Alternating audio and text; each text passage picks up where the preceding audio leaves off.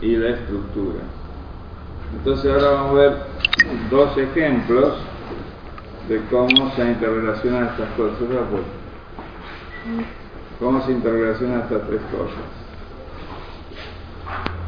Vamos a ver, por ejemplo, de la causa al efecto, es decir, de, elegimos el método y ver qué consecuencias tiene elegir, por ejemplo, un método conformado.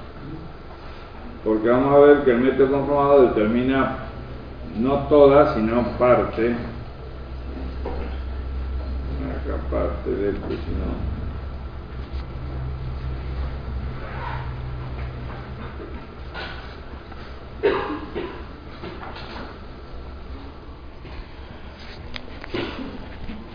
de las propiedades mecánicas del material.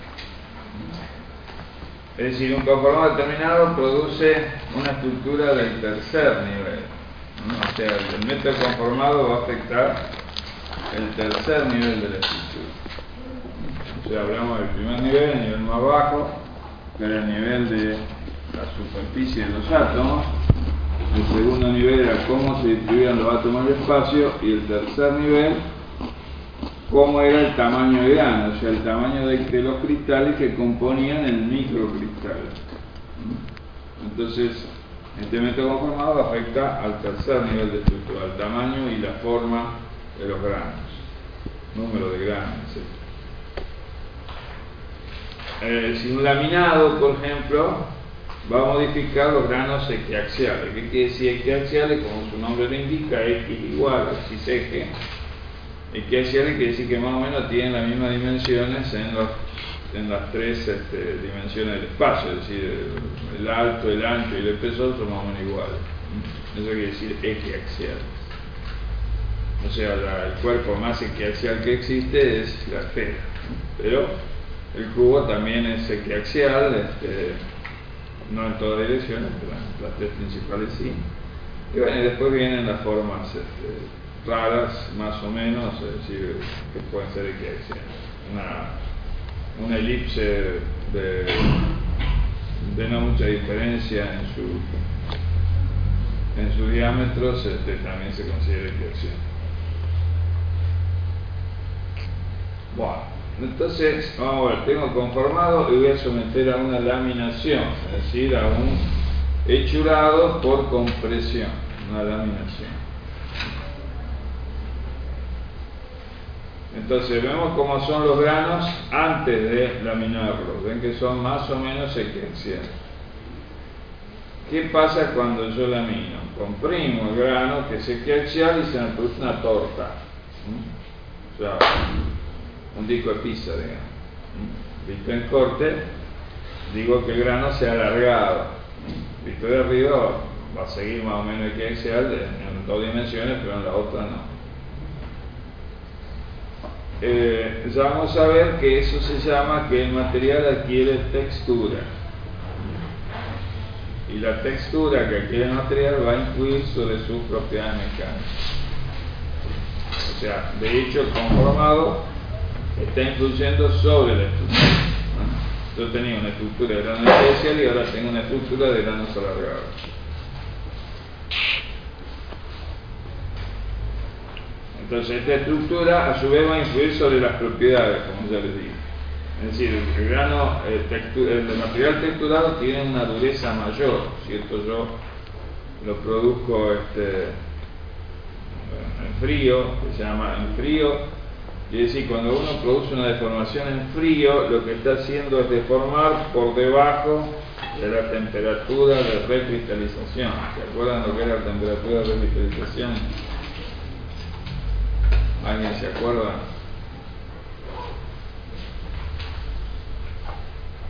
Cuando todas las partículas estaban quietas.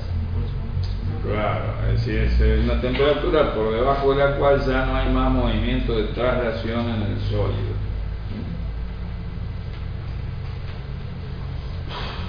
Yo no sé si alguna vez ustedes le habrán dado alguna clase de matética, pero eh, les voy a decir que todo lo que se aprende va a la memoria. Entonces la única forma de aprender es de memoria, contra todo lo que le han dicho hasta ahora, no hay que aprender de memoria. La única forma de aprender es meter cosas en la memoria. ¿A qué, ¿A qué se refiere la famosa frase esa no hay que aprender de memoria? Es decir, no hay que decir palabras que uno no conoce o, frases que uno no conoce su significado. Eso es todo. Pero el único aprendizaje que existe es el aprendizaje de memoria, no hay otro. O sea, que es aprender, meter cosas en la memoria. Eso es aprender. Ahora bien, eh, usted puede meter en la memoria datos, puede meter en la memoria procesos de datos, o sea, en la memoria de la computadora yo puedo meter datos o puedo meter este, programas, que son los programas, procesos de datos. Eso es lo que ustedes meten en su memoria. Nuestra memoria es limitada contra todo aquello que le dicen que el saber no ocupa lugar, el saber ocupa lugar ni mucho. Entonces el cerebro este lo, lo han visto, Entonces ustedes tienen una computadora y empiezan a meter cosas en el disco, el disco se le llena y después no, no funciona más, no, no, no admite más cosas. Y como nuestro cerebro es una computadora sumamente inteligente, nuestro cerebro borra continuamente cosas que van a la memoria. nosotros estamos borrando continuamente cosas. Fíjense en la cantidad de información que hay cuando uno mira algo. O sea, cuando uno mira algo, entra, entra a la memoria todos los datos, los rostros de todos ustedes, los movimientos de todos ustedes, todo lo que pasa todo eso entra a la memoria. A ver, el cerebro rápidamente va a eliminar, eso entra dentro que se llama memoria corta. El cerebro rápidamente va a eliminar aquello que no utiliza. O sea, lo borra, directamente se borra. Algunos dicen que van al inconsciente, yo no creo tantas cosas. Yo creo que se borran porque si no, este, la memoria se saturaría. Entonces la mayor parte, el 99,9% de la información que les llega a ustedes se borra. Y se borra casi inmediatamente. Subsiste alguna información que a ustedes les interesa, pero subsiste por muy corto tiempo. Es decir, yo les dije la clase pasada que era este, eh, la temperatura de recristalización. La mayoría de ustedes no se acordaban. Se acordaron mejor la tienen borrada. Entonces ustedes se tienen que dar cuenta de que cuando tienen una información importante tienen que hacer algo para que quede en la memoria. Después se les borra, el tiempo que están, acá escuchándome se pierde. La forma que tiene el cerebro de alargar esa memoria es cuando ustedes revisan esa información. Es decir, si ustedes la revisan en las próximas 24 horas después de haberla escuchado o visto, bueno, si la ven dura un poco más. Pero si la escuchan, es decir, el escuchar es la parte más débil de la memoria, es la parte que se borra más rápido. Hay un dicho que dice, si, si lo escucho me olvido, si lo veo este, lo recuerdo y si lo hago lo sé. Eh, hasta por ahí nomás. Mucho dicho. Pero algo de verdad tiene. Si la memoria, la memoria más débil es la memoria que se escucha. ¿Saben cuál es la más fuerte? De los cinco sentidos, ¿cuál es el más que más recuerda? ¿Eh? Este, el olfato. Es el que tiene más memoria. Pero el oído este, es Aragán, así que no. Entonces, eh, ¿qué es lo que tienen que hacer para recordar por más tiempo? Es revisar la información dentro de 24 horas. Si ustedes hacen eso, la clase va a ser muy útil. Si ustedes no lo hacen, van a perder el 80% de lo que escucharon. ¿Cuándo lo van a volver a ver? Antes del, parcial. Todos fuimos, yo también fui alumno alguna vez y alguna vez hice ese, disparate. Ahora, como ustedes, se, eso se borró, o sea, la mayor parte, es decir, ustedes hacen un gran esfuerzo antes del parcial. Y bueno, vienen acá al parcial y lo vomitan. Y después se lo vuelven a olvidar. ¿Y para qué, para qué vinieron a clase?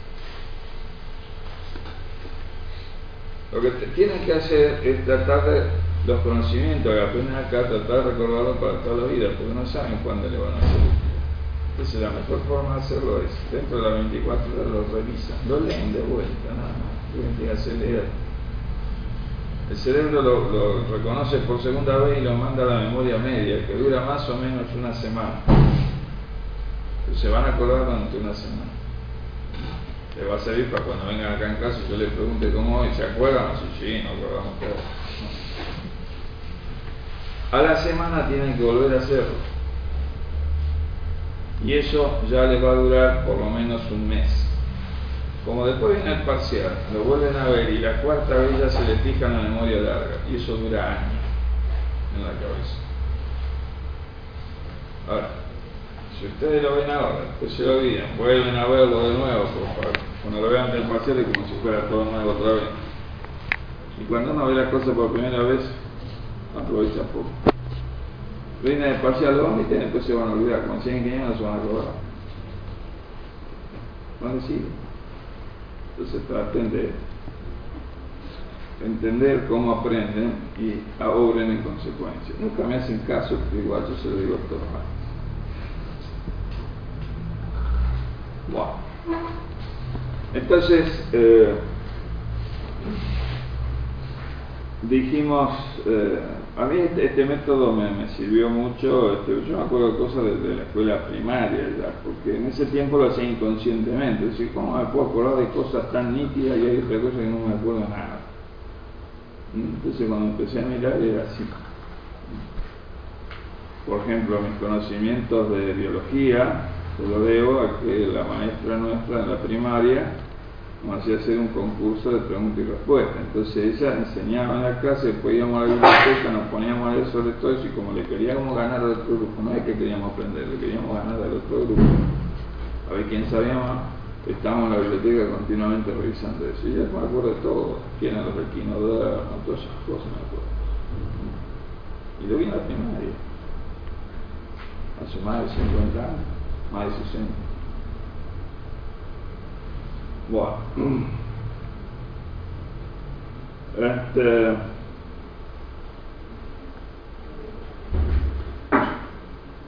eh, influye sobre la estructura entonces en alargar los granos. Entonces al alargarse los granos, al adquirir textura el material, aumenta su dureza.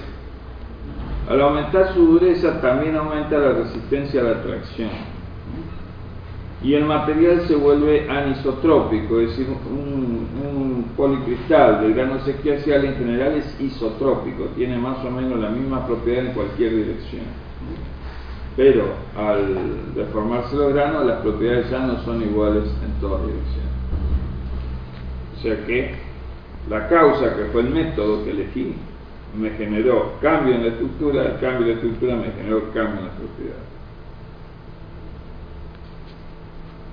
Ahora vamos a ver el revés, que habíamos visto de la causa al efecto. Ahora vamos a ver, vamos a fijar un objetivo, es decir, qué queremos del material. Entonces, supónganse que yo requiera que una pieza o una parte de una pieza resista al desgaste y a la fatiga. Es decir, para resistir al desgaste, bueno, una de las formas es que sea una pieza dura. Y para que resista la fatiga, la fatiga es, como les dije la clase pasada, es el esfuerzo reiterado, el esfuerzo que se reitera. Eso es lo que fatiga el material. Entonces, lo que explica esa fatiga del material es que cuando uno empieza a hacer esfuerzos en un material, el material se va fisurando, se va formando fisuras microscópicas. ¿eh?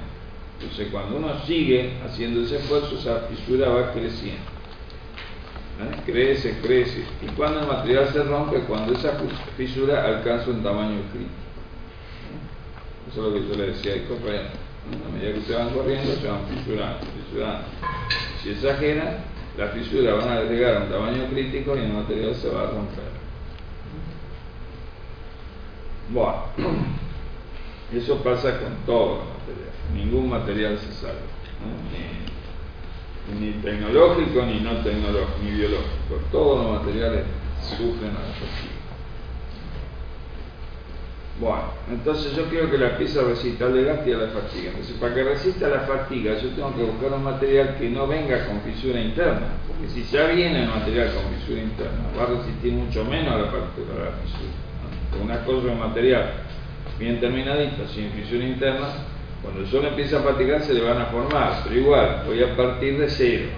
Si el material ya viene con fisuras, y bueno, el material va a vivir mucho menos tiempo a la fatiga, se va a romper mucho antes. Entonces tengo que hacer material duro y sin fisuras previas. Para que tenga menos fisuras tiene que tener menos impureza y el proceso no, de... No, no, ahora vamos a ver.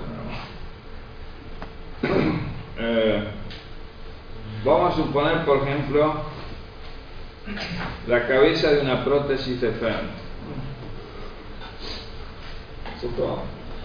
Yo uso la prótesis femoral porque es una cosa bastante conocida,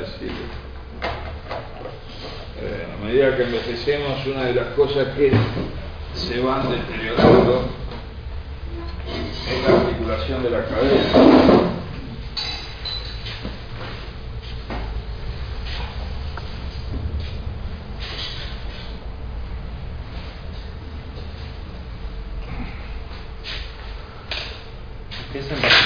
¿Por qué esa en particular y no otra? usamos más, digamos. Porque podría usar una prótesis de hombro. No puedo usar una prótesis de rodilla porque es mucho más compleja para explicar. Es una, es una articulación sinovial grande, fácil de ver. Es un ejemplo que, se puede ver fácilmente, por eso lo uso. Usted tiene hueso coxal y tiene una cavidad, es la cavidad acetabular, sobre la cual articula la cabeza del perro.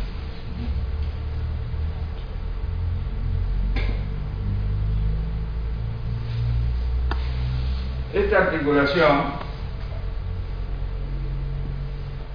ustedes saben que está sujeta acá por un ligamento, por eso no se nos sale. Cuando yo pongo una prótesis, ese ligamento no está mal. La prótesis sí se puede salir. Bueno, pero lo importante es que acá hay una cartílago articular, acá hay otro cartílago articular, y acá dentro entre los cartílagos hay líquido sinovial, ¿no es cierto? Es una articulación muy bien pensada, la naturaleza es muy sabia en este aspecto vamos a ver que aparentemente es una articulación de fricción. Aparentemente. Pero después voy a explicar por qué esto se puede asimilar a una articulación de rodamiento. Vieron que le dijeron, la naturaleza no conoce la rueda, toda mentira, la naturaleza sí que conoce la rueda mucho antes que nosotros.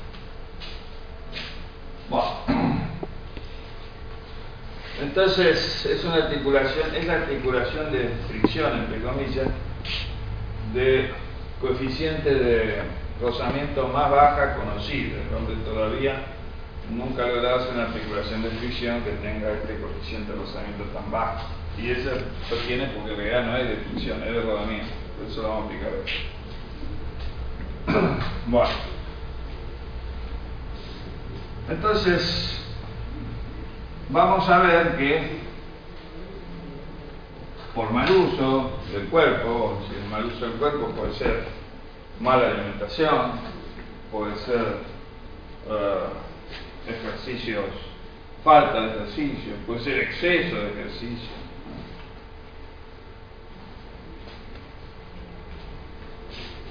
Hay problemas también que pueden influir que son psíquicos, pero bueno, hay una serie de problemas, esta articulación se va a deteriorar aparte por plan genético también se deteriora. se va a deteriorar seguro. Entonces, va, a depender cómo van a llegar ustedes al viejo Entonces, la mayor, una gran cantidad de personas, una gran cantidad de personas, le duele cuando camina. ¿No lo ¿Qué pasa ahí? Este cartílago articular se va a deteriorar. Vamos a ver cómo se deteriora. Entonces, Llega un momento que esto empieza a doler. ¿Por qué? Empiezan a afectarse las terminales nerviosas del hueso. Por presión, o sea, una articulación de mucha fuerza, empieza a doler. Entonces llega un momento que el tipo ya no puede caminar más, porque hace un paso. Bueno, cuando pasa eso, le dice al médico, resuelva el problema. Ah, bueno, no importa. Esto se resuelve fácil. ¿Qué hacen?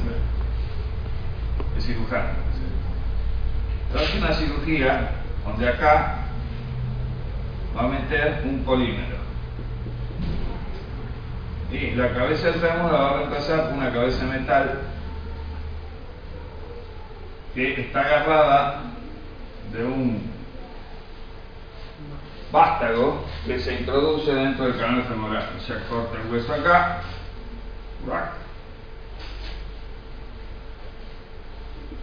y acá sigue el hueso. Entonces el tipo sale y dice, es una barbaridad. Me resolvió el problema. Estoy como nuevo. Bueno, está mejor que. Eso es importante, ese tipo ya no puede caminar más. Con esta cirugía, el tipo va a seguir caminando un tiempo más. Bueno, esto se deteriora mucho más rápido. ¿bien? Vamos a ver. Pero, eh, yo no, mi intención no es ahora explicar cómo funciona esta prótesis, sino qué requiere que. Esto requiere que este rozamiento sea pequeño. Para que este rozamiento sea pequeño, esto no se tiene que gastar. Entonces esa cabeza se dura, o por lo menos la superficie de dura. Pero bueno, vamos a suponer que la cabeza se dura. Y el cuello trabaja mucho la fatiga y el cuello es muy delgado. Entonces el cuello tiene que ser muy resistente a la fatiga. Si yo hago una prótesis de una sola pieza, como la que hizo Charlie en su época, todo esto es del mismo material. Hoy hay prótesis que son modulares, siguen por módulo la cabeza de material. Es bueno y es malo. Pero vamos a suponer que sea una sola prótesis. Entonces necesito que esta prótesis sea dura porque tiene que resistir el desgaste y sea resistente a la fatiga porque si no se me puede quebrar ahí. Ese es mi objetivo, un material duro y un material resistente a la fatiga. La cabeza de una prótesis femoral se debe tratar de una estructura de grano. Para que sea duro, si yo voy a trabajar sobre el tercer nivel, obviamente no puedo trabajar sobre el primer nivel, porque a mí este material me viene una barra que ha sido fabricada, o sea, ya tiene el primer nivel determinado. Entonces yo no puedo trabajar sobre el primer nivel. Eh, tampoco voy a, voy a poder hacer mucho sobre el segundo nivel, porque el polímero ya viene con una estructura determinada, esos átomos se acomodan en el espacio de determinada forma, pero sí puedo trabajar sobre el tercer nivel. Entonces, ¿cómo puedo aumentar la dureza con el tercer nivel? Haciendo una estructura de grano fino. Ya vamos a ver más adelante cuando conozcamos un poco más la estructura por qué el grano fino aumenta la resistencia a la tracción grano fino aumenta la resistencia de. Esto no quiere decir que esto sea bueno en todas circunstancias. Porque después vamos a ver que los granos finos disminuyen la resistencia a la frencialina. Pero esa es otra historia. bueno. Entonces, una estructura de granos pequeños preferentemente con impureza. ¿Por qué? Porque eh, la resistencia se puede lograr, es decir, ahí estoy actuando, cuando hablo de, la impureza, voy a estar actuando sobre el segundo nivel, porque las impurezas me van a distorsionar la distribución de los átomos en el espacio. Entonces, al agregar impureza yo voy a actuar sobre el segundo nivel. ¿Qué es lo que pasa? Yo no voy a hacer una nueva Por yo dije, yo no puedo actuar sobre el segundo nivel. Que puede actuar sobre el segundo nivel es fabricante.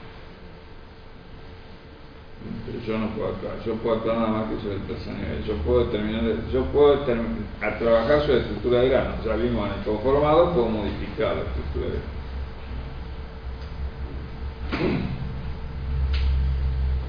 Eh, preferentemente con impureza en multifase. Entonces yo acá estoy eligiendo, seleccionando la barra. También puedo trabajar sobre el primer nivel, es decir, en vez de un material elegir otro material. Pero eso es elección, no, no puedo hacer nada para modificar. Bueno, entonces de esa forma el material se va a volver más duro, va a resistir al desgaste, va a aumentar su resistencia de tracción, etc. Y no tiene que presentar defectos volumétricos, las fisuras son defectos de volumen. Las fisuras son defectos de volumen. No debe tener microgrietas ni inclusiones blandas, porque si el material tiene alguna inclusión blanda, esa inclusión blanda trabaja como una grieta.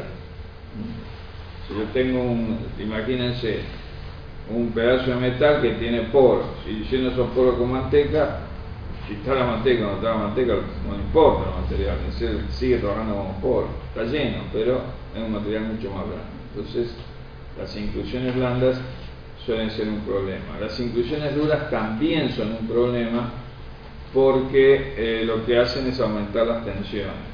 Dos materiales de distinta resistencia en la zona de interfaz incrementa las tensiones y si se incrementa las tensiones la facilidad con que se forma la grieta es mayor. Las inclusiones las da el fabricante del material. Eh, sí, sí, sí, sí, sí. O sea, cuando ustedes compran el material, lo compran con todos esos problemas. O sea, lo único, lo único que pueden hacer ustedes es trabajar sobre el tercer nivel. ¿no? Por eso es que es importante que ustedes sepan para poder elegir el material. Bien. Entonces, el método conformado, si yo no quiero que tenga microgrieta, no puedo usar como método conformado el moldeo o el vaciado. ¿En qué era el vaciado? Yo fundía el material, lo metía en un molde y lo dejaba solidificar. ¿Por qué eso no puedo usar el vaciado? Porque vamos a suponer que este sea el molde. Vamos a suponer que yo quiero hacer esta prótesis por vaciado. Vamos a hacer que hago el, el, vástago por vaciado. Un pollo acá, entonces lo lleno acá y tengo el vástago. Pero ¿qué es lo que pasó? Esto era líquido, se empieza a solidificar. ¿Dónde se, solid... ¿Dónde se produce el cambio de fase? Cuando usted hierve en agua, en su casa, en un jarro, ¿dónde se producen las burbujas? En la interfase, porque en la interfase hay energía extra y para formarse una burbuja, o en este caso un, un microcristal, necesita una energía adicional que la provee la interfase. Entonces lo primero que va a hacer se va a solidificar acá. Se solidifica ahí. Y obviamente después se sigue solidificando y se va a solidificar la zona que está en contacto con la parte fría, que es la parte superior. Cuando esto se empieza a solidificar, ¿qué va a pasar en la superficie? Dijimos que al solidificarse va a disminuir un poco el volumen. Eso pasa en prácticamente todos los materiales menos el agua. Pero cuando se solidifica disminuye el volumen. Entonces la superficie se va a hundir porque el volumen se está disminuyendo. Y entonces, pero en un momento se va a solidificar la superficie. Y entonces todo el líquido va a quedar rodeado de una costra de sólido. Y el líquido se sigue solidificando, pero sigue disminuyendo su volumen. Y entonces, ¿qué pasa? Se van a formar grietas. ¿no? Porque el sólido ocupa menos volumen que el líquido. Entonces tiene que dejar espacio vacío, dejar grietas. Dejar espacio vacío. Entonces, cuando ustedes sacan algo de un moldeo común, ese algo viene con grietas. Entonces yo no puedo hacer el tallo de una prótesis de cadera moldeada, porque va a venir con grietas. Actualmente hay métodos muy sofisticados que a medida que el material se va solidificando le, aumentan la presión al material de manera que este, hace que el, el, sólido que rodea el material vaya, se vaya contrayendo y entonces se evitan las grietas. Por eso es un método de alta tecnología. Acá en el país no se hace eso. Se llama como la cadera, se llama HIP. HIP en inglés es cadera. Pero eso quiere decir High Isostatic Pressure. O sea, es un método que se hace bajo una gran presión isostática en todo sentido. O sea, la idea sería ir A medida que, se, que, que el molde se va formando, lo voy comprimiendo. para que vaya saliendo todo ese... No, no, no, no, para que, Para que se forme eso... para que la disminución de volumen que, es- que produce el líquido sea compensada por el aumento de presión. El aumento de presión va a disminuir el volumen. Entonces, no se van a poder formar la grieta, porque si disminuye el volumen. Acá no disminuye el volumen, porque una vez que se formó la costra adentro, no tiene más remedio que formar la grieta. Pero si yo esa costra la empujara hacia adentro, no habría problema. No, no es necesario controlar el- la temperatura de enfriamiento con eso, con la presión. Para, no sé qué tiene que ver la temperatura de enfriamiento. Y porque eso, eh, a medida que se va enfriando, se va, o sea, dijimos que se forma esa costra... Eh, La costra siempre se te va a formar, porque la parte de afuera se enfría más rápido. Por más que yo tenga el molde por ejemplo, caliente el molde y lo vaya disminuyendo a muy baja, muy despacito, Sí, pasa sí. Lo primero que se te va a solidificar es la parte que intercambia más calor que la parte de la superficie. O sea, vos cuando eh, te congelás, ¿qué es lo que se te congela primero? La superficie. No, el organismo sigue tratando de temperatura, la superficie está, es la que está intercambiando calor. Así que la costra es inevitable. Ahora, una cosa es que la costra se forme y ya no, no se pueda modificar más, y otra cosa es que yo desde afuera obliga a la costra a reducir su volumen interior. Entonces ahí compensa. Pero ese es un método de alta tecnología, nosotros no vamos a ver los métodos de alta tecnología. Así que de entrada, tallos de prótesis de cadera no se pueden producir por moldeo vaciado. En cambio la rodilla sí, pero no, hay- tanto problema. Bueno. Eh, el tallo de la prótesis de cadera es, un, es muy fino, tiene un alto esfuerzo de fatiga, entonces es un, es, es problema en la material. Cuanto más fino sea el canal medular, más problemas tengo con la elección de ese material. Vamos a ver que los materiales para la prótesis de han ido mejorando con el tiempo y este, se ha llegado incluso a materiales bastante caros. ¿Cómo va? La forja sí es solución, porque en la forja yo comprimo, deformo por compresión. Entonces al comprimir las grietas no se pueden formar, ¿sí es cierto? Entonces estos materiales se hacen por forja. En este momento acaba de ser un proyecto en facultad que se llama Bioimplantes Forjados, en combinación con óptica alemana, que es en Buenos Aires, donde se van a diseñar implantes de cadera forjados. Y la empresa, el gobierno, como un gobierno que tiene mucha plata, le va a regalar una forma y van a implantar. Bueno.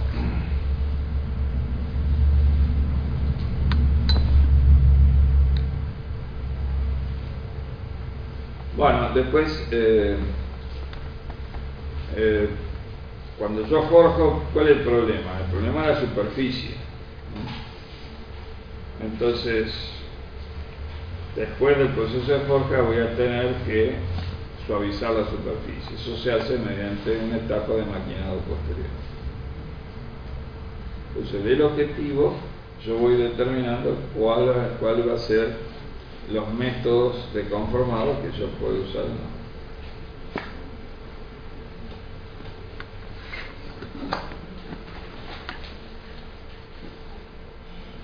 Bueno, entonces la propiedad que busco es la resistencia al desgaste, la resistencia a fatiga, la estructura, tiene que ser una estructura más pequeña, con impureza, multifase, ausencia de nivel de inclusión, y conformado sería el forja y maquinado posterior. Son ejemplos, hay cientos de cosas. Un poco de son muy interesantes. Bueno, ahora vamos a entrar al estudio del primer nivel de estructura.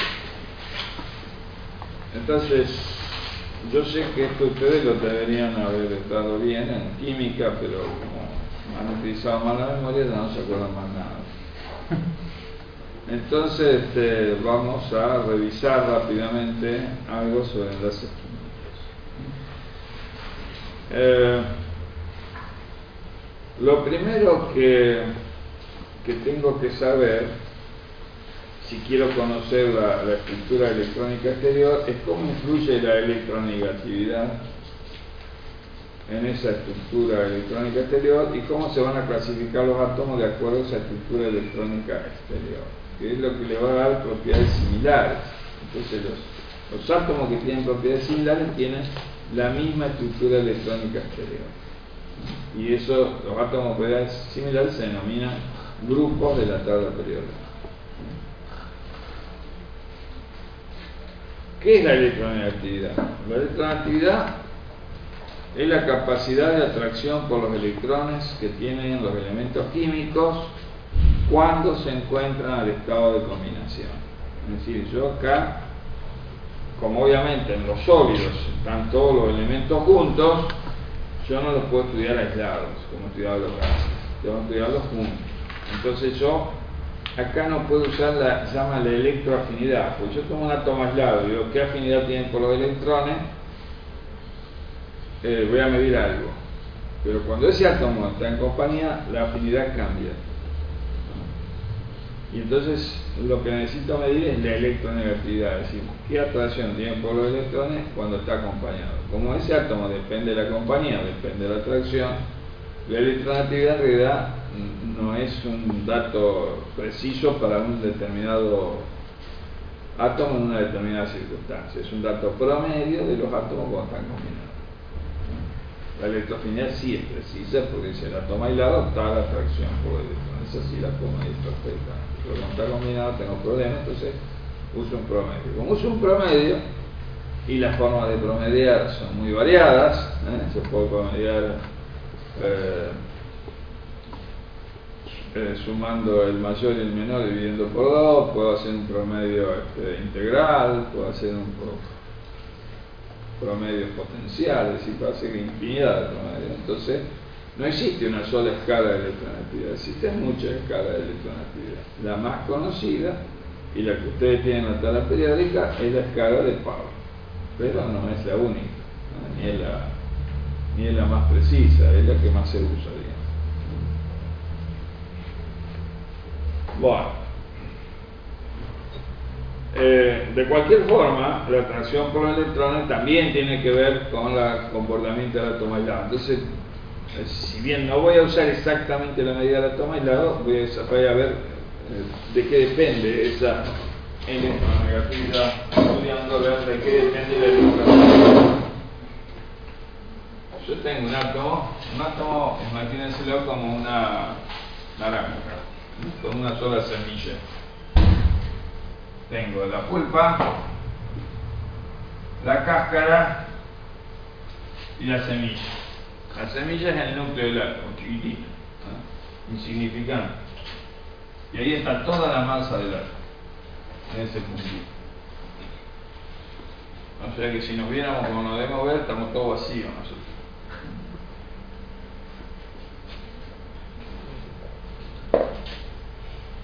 ¿Por qué no vemos llenos si estamos todos así?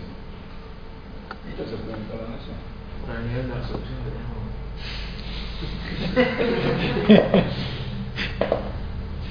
No, es por nuestra forma de ver, por el nivel de adquisición de datos que tenemos, que es sumamente engañoso. Nosotros estamos viendo algo lleno cuando estamos mirando algo vacío. Cuidado con eso. Si, si no lo veo, no lo creo, sí, pero ves lo que te hacen ver. En este caso la naturaleza no te engaña. La naturaleza tiene sus cosas.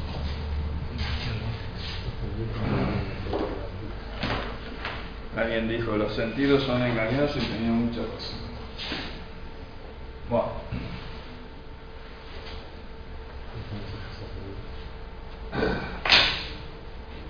Núcleo. ¿Qué es la pulpa? La pulpa son los electrones internos.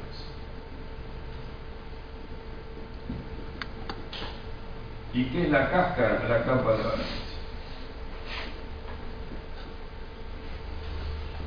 Y a nosotros nos interesa la cáscara.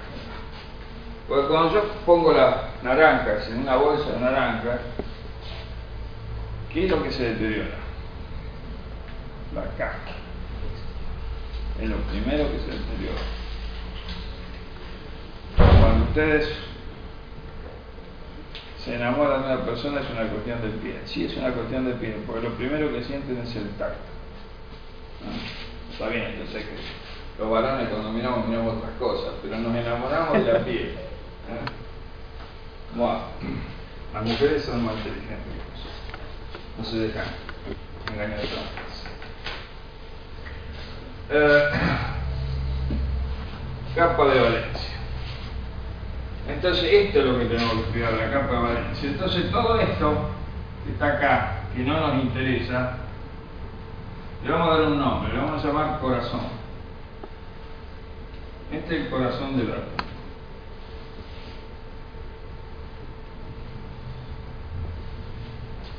Entonces, fíjense, ¿cuál es la carga de la capa de valencia? El número de electrones de valencia me da la carga. Como le tengo que poner un nombre a esta carga, la voy a llamar carga efectiva. Negativa. Porque está cargada negativamente. Ahora, el átomo es neutro. Entonces la carga del corazón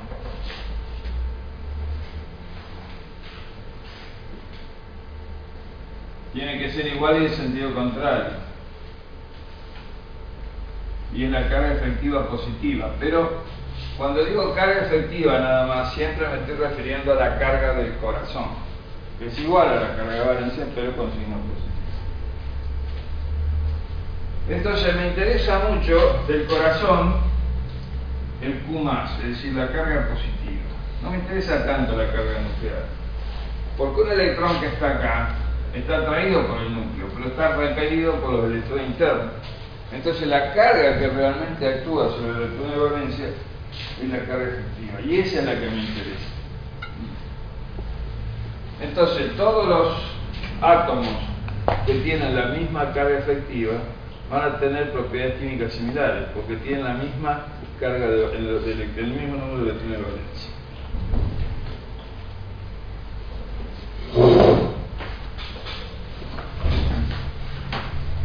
Bueno. Entonces, si yo me fijo en la tabla periódica,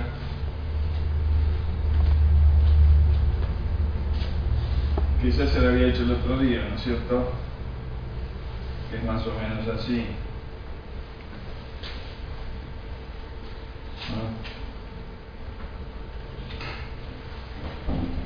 Donde acá está el hidrógeno y acá está el helio. Entonces habíamos visto que había una división iba así, acá está el bolo. O sea, esta era la zona que delimitaba los metales de los no metales, porque los metales se definen como tales porque tienen baja atracción por los electrones. Y los metales tienden a ceder electrones. En cambio, los no metales tienen alta atracción. ¿Y por qué uno tiene baja atracción y otro tiene alta? El problema es la carga efectiva. Los metales tienen una carga efectiva baja y los no metales tienen una carga efectiva alta. Entonces, eh, fijémonos acá, el grupo 1A, grupo 2A. Estos son los metales típicos. La carga efectiva de los del grupo 1A es más 1. Porque tienen un solo electrón de valencia y están en el grupo 1. La carga efectiva de lo del grupo 2 es más 2.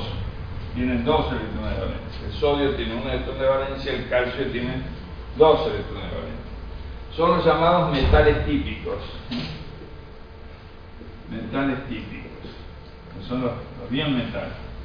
Son los más machos, los metales más machos que estos. Para que sea macho que dice que sean duros, esos son muy blanditos. ¿Ah? Te va a enseñar las cosas. Wow. Tiene una gran facilidad para dar electrones. Y por supuesto son los que tienen más éxito con los no metales, que son los que aceptan el Entonces, los metales típicos son de dos tipos, los alcalinos, que son los del grupo 1, y los alcalinos térreos, que son los del grupo 2. Tienen que saber eso, no voy a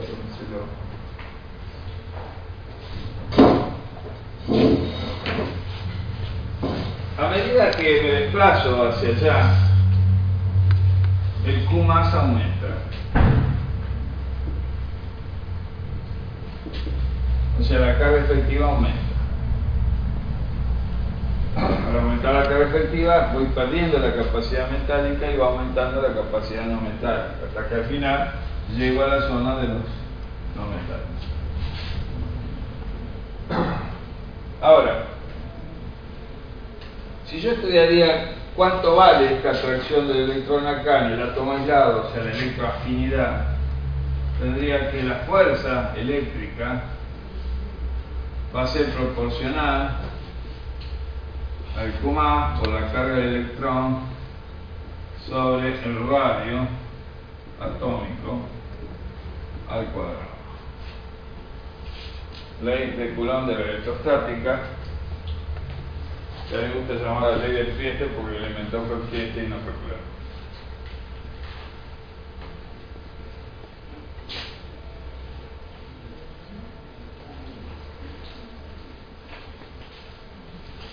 Bien. Esta es una constante, la puedo meter acá adentro. Entonces queda otra constante por Q más sobre el radio atómico al cuadrado. En realidad a mí no me interesa tanto la fuerza como la energía. Y la energía es fuerza por distancia, entonces eh, se puede demostrar que eh, podría tomar como la distancia del radio, entonces la energía va a ser proporcional a, la carga efectiva e inversamente proporcional al radio. La energía que tiene la electroafinidad es una energía y la electronegatividad también. Entonces me interesa esa forma. Quiere decir que la energía de atracción aumenta con la carga efectiva y disminuye con el radio. Quiere decir que si voy para abajo, para abajo el radio atómico aumenta. Entonces la electroafinidad va a ir para arriba.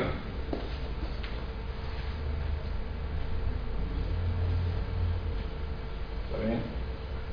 No, perdón, va para abajo. El radio aumenta, ah, la electroafinidad disminuye. Entonces disminuye hacia arriba.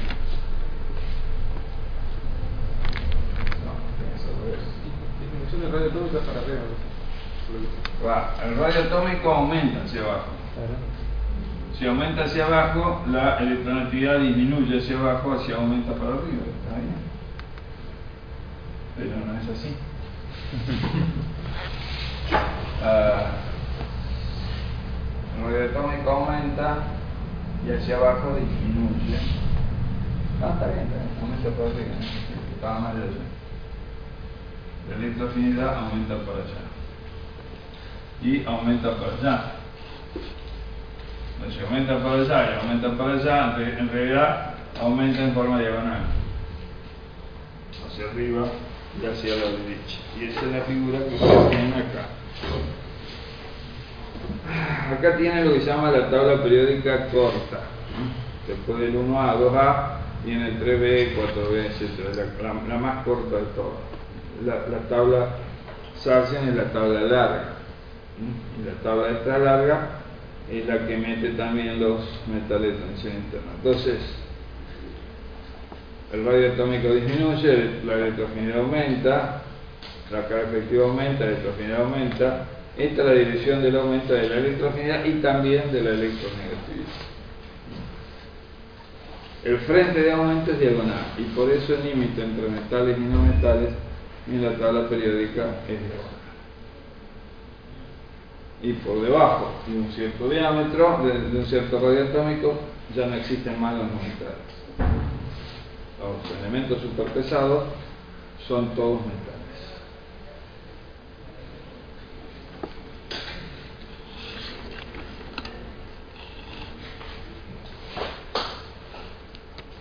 Bueno, ahora que sabemos dónde están los metales, los no, los no metales son poquitos, el número total de no metales conocidos es de 22 elementos y bueno, yo hoy ya se descubrió el 23, es decir, el último que, está en el, el último periodo ya, ya, se, ya se detectó. O sea que en total 23, ni uno más. Todo lo demás son metales.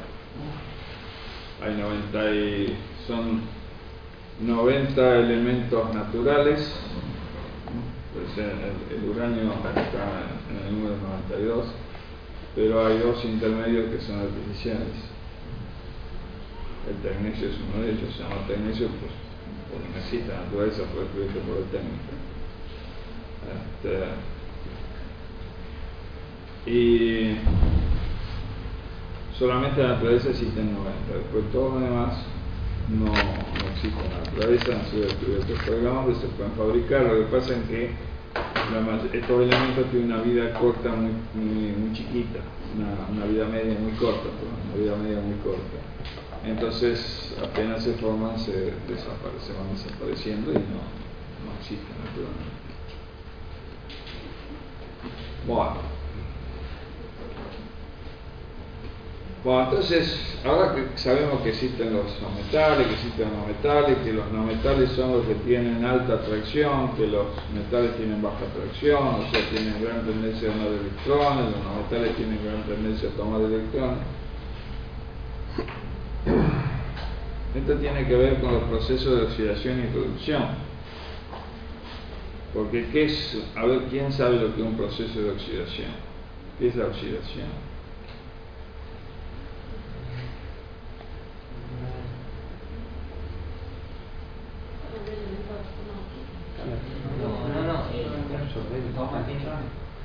Por ahí anda el asunto.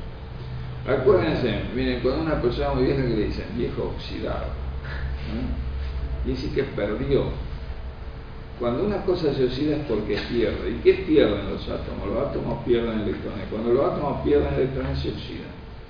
Y cuando los átomos ganan electrones se reducen. Entonces, los metales tienen alta tendencia a la oxidación, a perder electrones, y los no metales tienen alta tendencia de reducción, a ganar electrones. Digamos que los, los no metales son los ricos, y los metales son los pobres. Los pobres tienen una alta tendencia a perder la plata y los ricos tienen una alta tendencia a ganar. Los pobres se oxidan y los ricos se, se reducen. Wow. Todo funciona igual.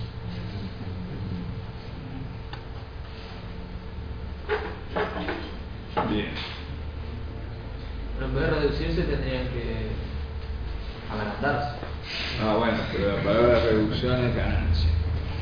Como vista del punto de vista una cosa es el significado de las palabras en el lenguaje común y otra cosa es el significado de las palabras en el lenguaje técnico. Por ejemplo, cuando ustedes dicen algo es elástico, ¿en qué piensan? Que se estira. Eso no es elástico. Un yunque es sumamente elástico, pero vayan a estirar un yunque. La palabra elástico técnicamente no significa estiramiento, significa recuperación de la forma frente a una deformación. Esa deformación puede ser muy pequeña. Y lo que nosotros llamamos la gomita es muy elástica, no, la gomita es víscola. Porque no, no, no, se recuperan totalmente la deformación, igual que la piel. Se recuperan en el tiempo. Y a veces ni, a, ni ahí. Bueno, así que la, la palabra el sentido vulgar no siempre tiene el mismo sentido que la palabra en sentido técnico. En el sentido técnico, reducirse significa ganar. En el sentido real, reducirse significa achicarse. No, no confundamos una cosa con otra. Ya le gustaría a ustedes reducirse en plata. Bueno. Eh, vamos a ver los enlaces químicos. ¿Por qué? Porque los enlaces químicos nos están hablando de cómo los átomos interaccionan entre sí. Van a interaccionar en base a esa capa de valencia. Entonces, primera cuestión. Todos los enlaces químicos son de naturaleza eléctrica. ¿Acuerdan? En secundaria me decían, no, el enlace iónico de naturaleza eléctrica, el enlace covalente es de otra naturaleza. Mentira, son todos de naturaleza eléctrica. No hay ningún enlace químico que no sea de naturaleza eléctrica. Entonces todos los enlaces químicos se producen por atracción entre cargas negativas y cargas positivas. No hay ningún otro tipo de enlace. Todos son eléctricos. Ahora, hay dos tipos de enlaces químicos básicos. Son los enlaces entre átomos y los enlaces entre moléculas. En la vida práctica, si los enlaces, ustedes son los átomos, pero ustedes pueden formar moléculas, por ejemplo, pueden formar una sociedad de 3, de 4, de 5, pueden formar macromoléculas, una sociedad de 500. Y entonces, una cosa es la interacción entre átomos, la interacción entre personas, y otra cosa es la interacción entre moléculas, la interacción entre sociedades de personas. Son dos cosas diferentes. Ahora, los enlaces químicos, eh, que pueden ser interatómicos e intermoleculares, dependen de la electronegatividad de los átomos. Entonces vamos a tener tres tipos de enlaces covalentes. O sea, a los enlaces químicos eh, interatómicos los vamos a llamar a todos covalentes. De entrada. ¿Por qué le vamos a llamar a todos covalentes? Porque el enlace químico nace, nace siempre de una coparticipación electrónica, aún en el enlace iónico. Son todos, nacen de una coparticipación electrónica. ¿Y por qué se necesita hacer esa coparticipación? Porque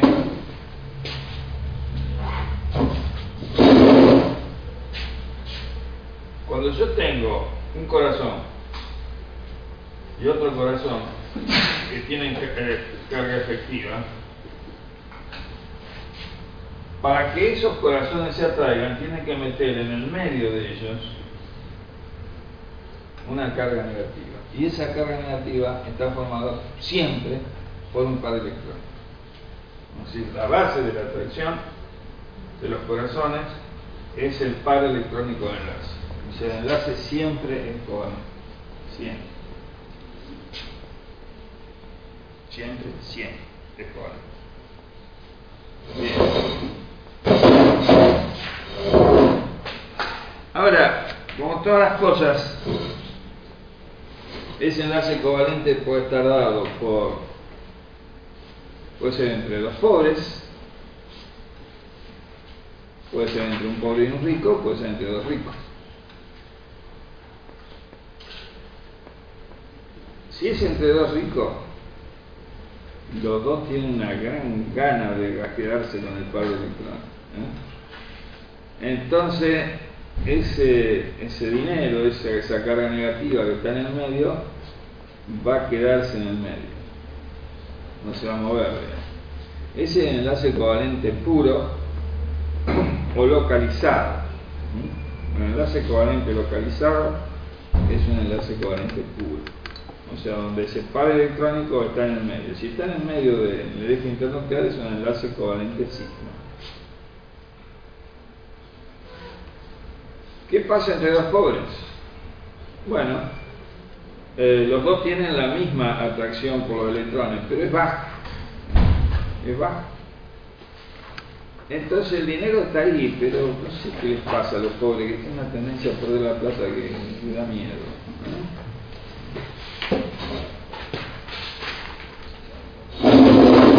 El mundo cree que hay pobre porque es rico. No, hay pobre porque no se la plata.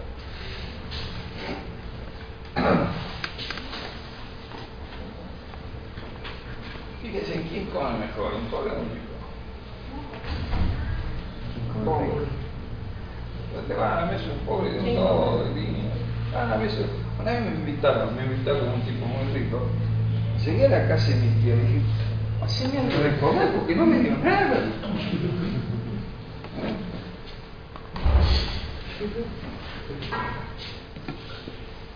Yo quería ir a comer a la escuela con toda la plata que me dio. Buah. Eh,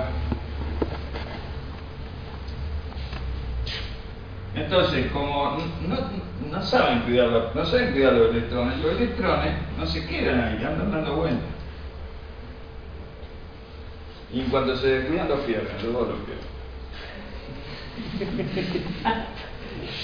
Entonces acá aparece otro pobre, entonces esto salta de acá hasta acá. Este enlace covalente que hay entre dos metales se llama enlace covalente deslocalizado, porque los electrones sigma se pueden deslocalizar, que es lo que le contaba la clase pasada.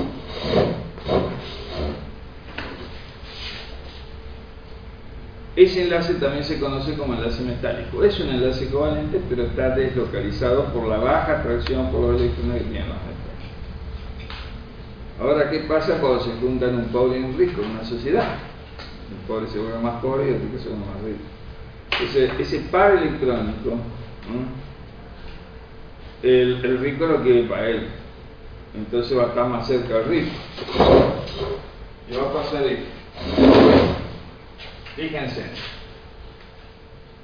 Enlace covalente entre dos no metales, altamente localizado. Enlace covalente entre dos metales.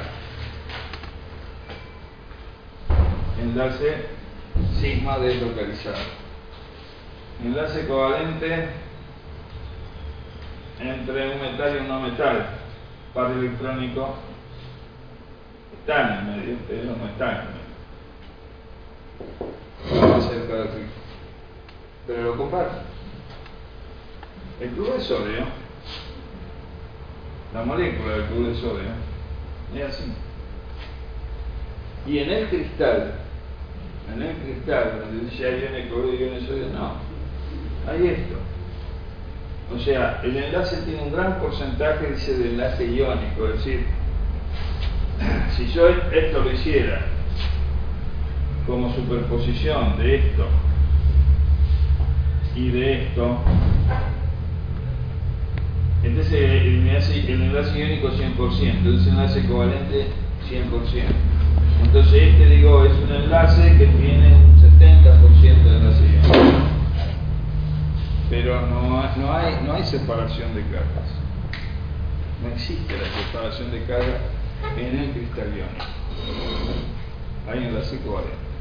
Un gran porcentaje de separación, pero no es 100%.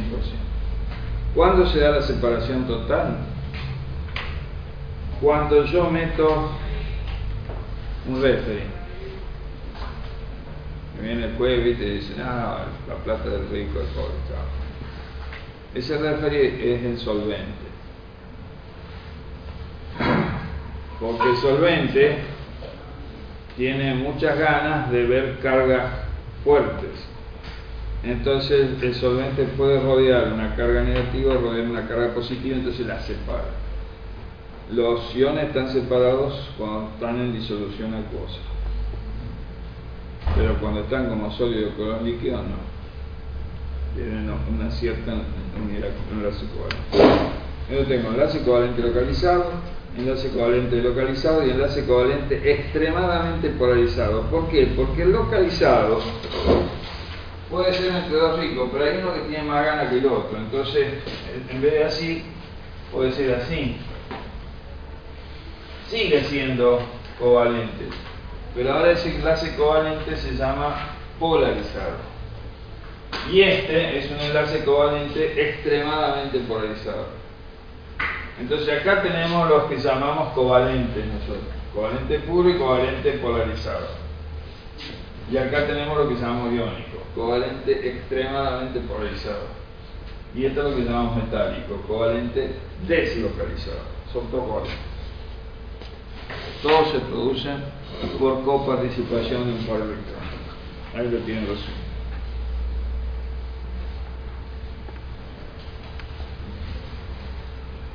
Tenemos tres tipos de enlaces interatómicos y un tipo, y ya vamos a ver cuántos tipos de enlaces intermoleculares tenemos. Bueno, esto es lo que, lo que le vengo aplicando, enlace covalente, ¿no es cierto? Enlace covalente polarizado.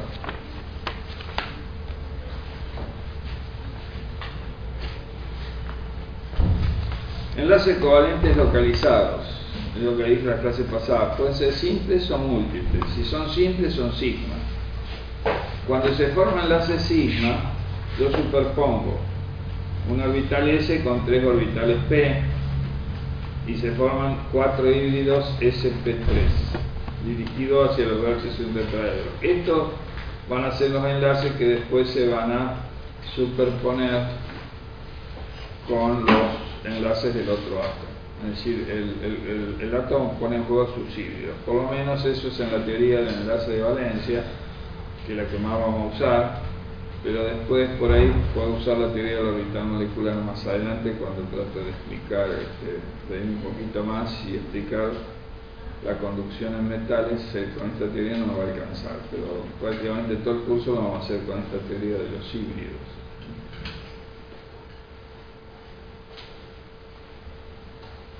Bueno.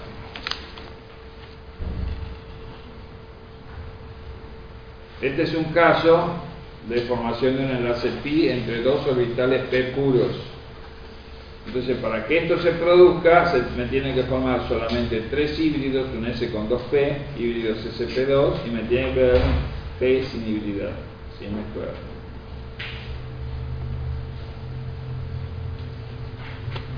Esta es la típica deslocalización en un cristal de sodio. Inicialmente tenía esta molécula de sodio, esta molécula de sodio, esta otra, pero como esto está localizado, esos enlaces migran. Y entonces se deslocaliza el par de enlace en todo el cristal. Y eso es lo que hace que todos los metales conduzcan la corriente eléctrica, la deslocalización del par electrónico. Esto es lo que se conoce como teoría del mar electrónico es una teoría, una de las primeras teorías. Hoy, para explicar realmente la conducción, hace falta algo más. Pero ¿para qué? ¿Para qué vamos a comprar el avión si lo que tenemos que hacer es ir a Toro Verde? Yo voy a enseñar para ir a Toro Verde, entonces podemos ir a pie. Eh, cuando necesite ir este, hasta Europa, le voy a decir, bueno, por orden a comprar, tenemos que ir en avión, pero no vamos a comprar avión, vamos a un pasaje que es más barato. No sé lo que voy a hacer. Entonces, vamos a usar todas estas teorías simplistas para aprender las bases de los conocimientos. Ahora, cuando yo me quiero meter más fino, tengo que usar otras teorías mucho más complicadas. Para aprender esas teorías complicadas necesito todo un curso, así que nada. Tengo que comprar avión. Bueno, acá vamos a un pasaje.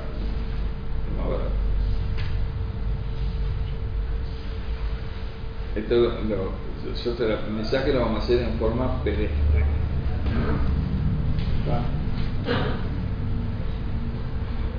La primera vez que un profesor, yo me entré en el doctorado, un profesor dijo, le voy a enseñar esto en forma pedestre. ¿Quién está diciendo de ti? Wow. Eh, Bueno, este sería un enlace metálico, ¿no es cierto? Estos serían los corazones de los átomos y todo esto son los electrones de valencia que están totalmente localizados. Este sería un enlace iónico que yo lo supongo, lo supongo 100% iónico, pero no es así, como le indiqué ahí en el episodio. Esto es una polarización total.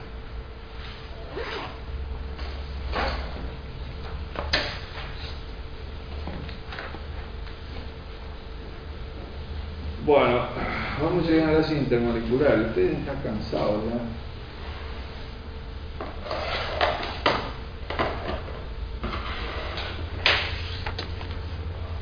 Eh, vamos a vamos a una cosa, vamos a hacer el grupo de trabajos. ¿A alguien le interesa hacer una piscina con biomateriales de lo que están acá? Interés quieren, si no tienen ganas. Una tesina, una proyecto final.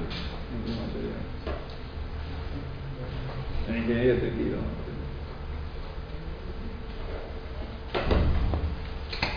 Nadie, no. No sé, yo no si había alguien, este, había un grupo que quiere hacer, bueno, pero no dice, llamo en contacto con un médico de Buenos Aires. Vamos a hacer algo en conjunto.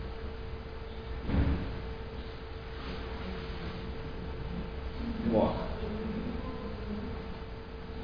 Este, Profesor, yo cuando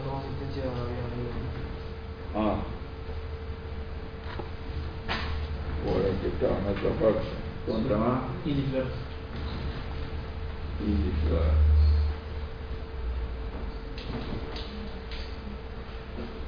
¿Alguien más?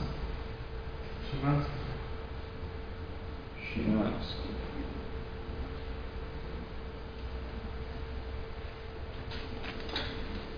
No se acuerda el juego de la película, ¿cómo se?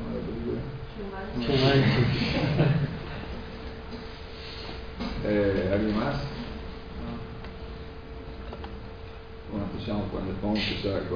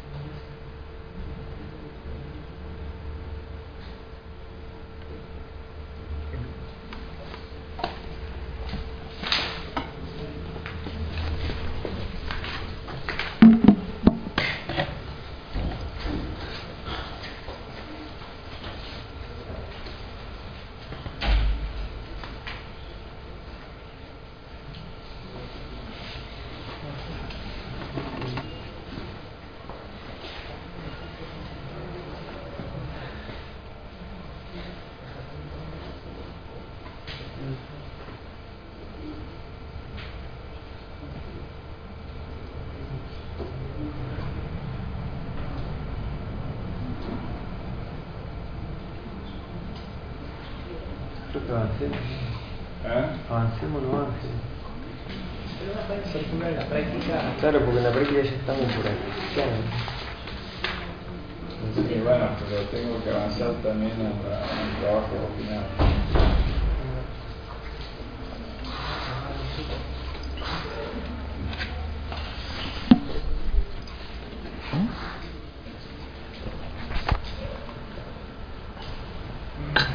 Dice el alumno. Voy a necesitar otro archivo.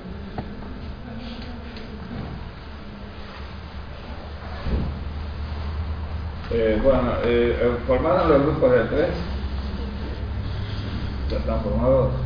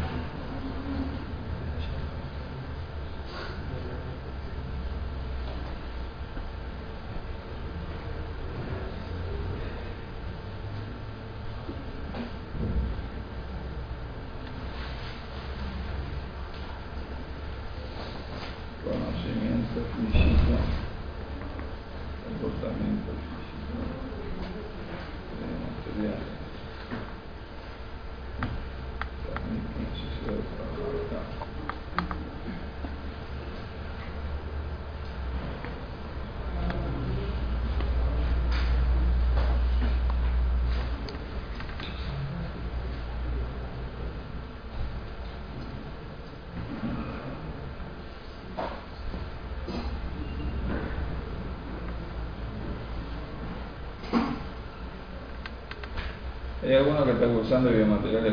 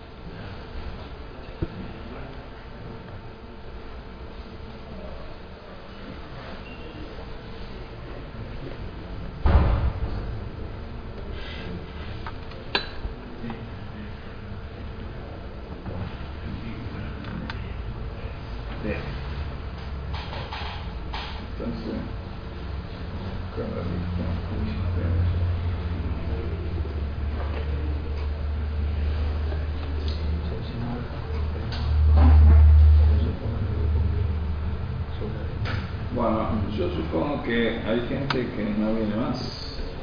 Eso que tiene de falta. Hay mucha gente que se está. Sí, sí, ya sé, por eso lo que tienen de falta es probable que se han ido, por lo que tienen tres o cuatro ya.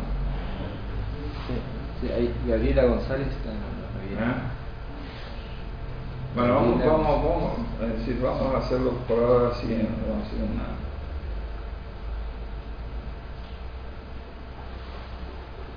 Listo.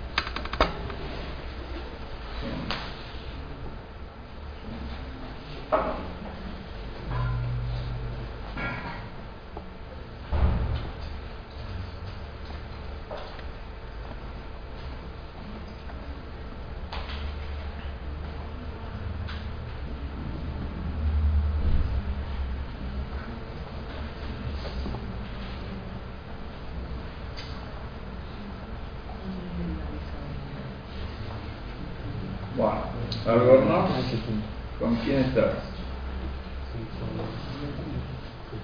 Con Beauty y con Betty.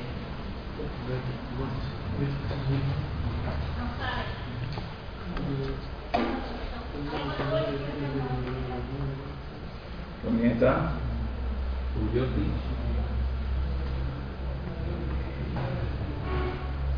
Yoti.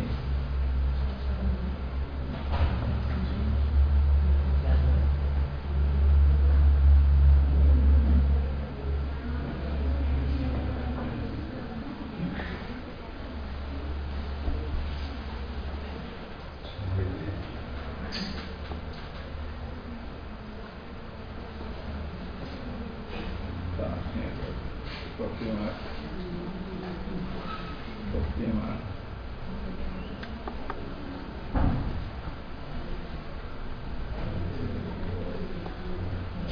Ahora sí. ¿Y qué más? ¿Y? Gote. Gote. Traten de decírmelo por orden alfabético. Ah, claro. Y sí. Ya un poco.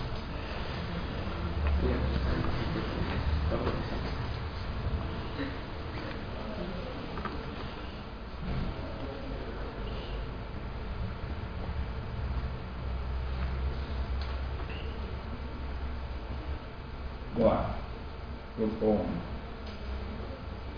¿Tiene algo que ver con el azul para los biomateriales 1 por eso? Eh, sí, después eso lo, cuando me den la lista, lo, si quieren avisarme ahora quién hace biomaterial alguno, lo pongo ya. ¿Quién hace? Yo, Beauty y Albornoz. Yo tiro, ¿no? ustedes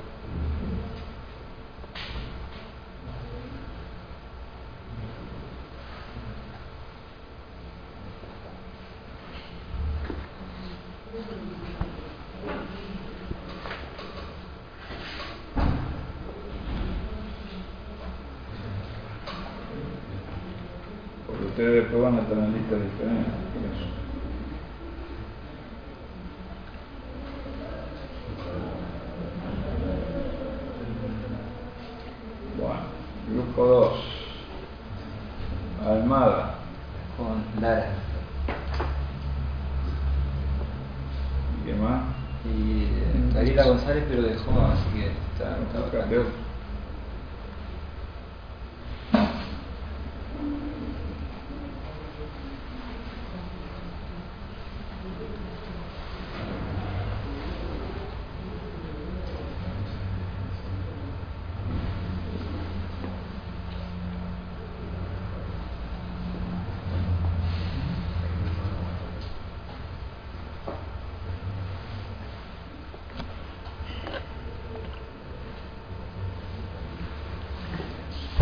¿El otro? Lara. ¿El otro? Eh, no sé, todavía no. ¿No sabes todavía? No. Bueno, te estamos poniendo este papel. Se nos bajó, o si no. Ayala. Ayala, Medina y Ramírez. Eso me gusta.